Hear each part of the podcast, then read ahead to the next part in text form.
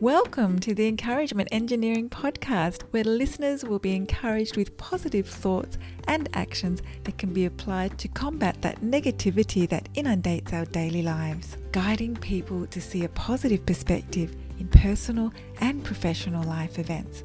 Now, here is your host, Bob Brum, the Encouragement Engineer.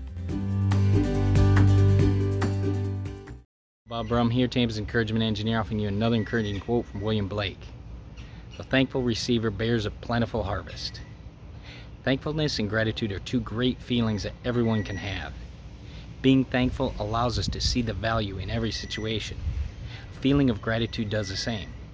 But I think gratitude also shows the appreciation for the effort that may have gone into something.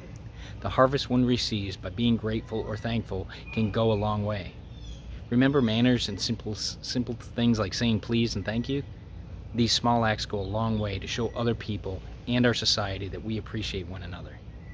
If you're part of a group, company, organization, and you'd like some help to see the value of a positive perspective and positive action in your life, feel free to contact me at my website at bobbrumspeaks.com. I also encourage you to subscribe to my podcast, the Encouragement Engineering Podcast, played wherever you listen to podcasts. And I hope you have a great day.